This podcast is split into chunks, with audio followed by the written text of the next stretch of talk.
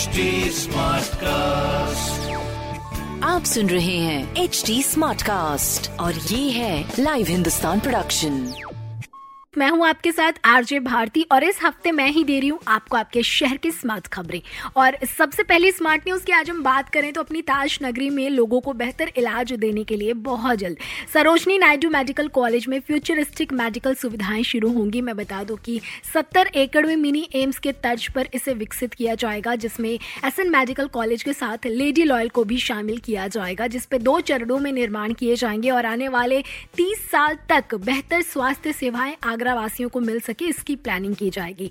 तो पहले चरण में एसएन और जिला महिला हॉस्पिटल में निर्माण कार्य होगा, जहाँ बनने वाले बिल्डिंग्स को एयर कॉरिडोर से जोड़ा जाएगा। इमरजेंसी ट्रॉमा सेंटर के साथ ही नॉन क्लिनिक ब्रांच के लिए भी बिल्डिंग तैयार किए जाएँगे। तो ताज नगरी में बनने वाले इस मिनी एम्स में आठ सुपर स्पेशलिटी होंगे, जैसे neurology medical gastroenterology nephrology cardiology neurology surgical gastroenterology urology cardiothoracic and vascular surgery इसके अलावा 250 बेड के साथ ही बावन आईसीयू बेड और 70 ओटी तो उम्मीद की जा रही है कि अगले साल 2023 तक इस प्रोजेक्ट को कंप्लीट कर लिया जाएगा और मिनी एम्स की सुविधा आगरा राइट्स तक पहुंचाई जाएगी। दूसरी स्मार्ट न्यूज़ की बात करें तो कहते हैं हुनर किसी का मोहताज नहीं होता, लेकिन आगरा के बालूगंज निवासी नदीम ने अपने हुनर को अपनी ज़रूरत और कला दोनों से जोड़ दिया है। जी हाँ पेशे से बैल्डर हैं। लॉकडाउन में उन्होंने दो ई बाइक रेडी कर दी है। वो भी मात्र तीस हज़ार रुपए में। और अब ये अपनी ताज नगरी में आकर्षण का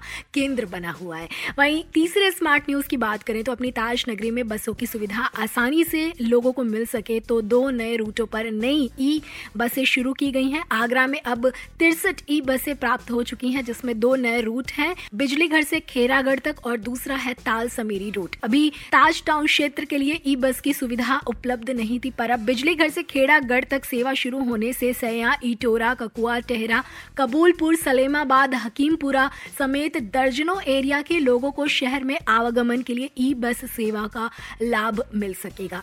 वहीं अगली स्मार्ट न्यूज़ की बात करें तो जनवरी 2024 तक कुबेरपुर स्टेशन पर लूप गुड्स लाइन तैयार कर ली जाएगी। इसको अंठावन करोड़ की लागत से तैयार किया जाएगा। इसके अलावा मथुरा वृंदावन सेक्शन में 12 किलोमीटर में ब्रॉड गेज की लाइन भी तैयार की जाएगी, जिसे तैयार करने में करीब 402 करोड़ रुपए खर्च किए जाएँगे। इससे मजदूरों के साथ व्यापारियों के लिए भी बेहतर सुविधाएँ मिलेंगी। अधिक से अधिक माल रखने की व्यवस्था की जाएगी। इसके अलावा ढेरों सुविधा के साथ आधुनिक ट्रेन से यात्री मथुरा दर्शन कर सकेंगे। और आखिरी स्मार्ट न्यूज़ की बात करें तो यमुना नदी से सीधे गंदा पानी ना गिरे, इसके लिए करीब पाँच करोड़ की लागत से एक और सीवेज ट्रीटमेंट प्लांट तैयार किए जाने की योजना है। शहर में हर दिन 350 एमएलडी सीवेज निकलता है, जिसमें 180 एमएलडी का ही शोधन हो पाता है और इसलिए इसे देखते हुए एसटीपी का निर्माण किया जाएगा।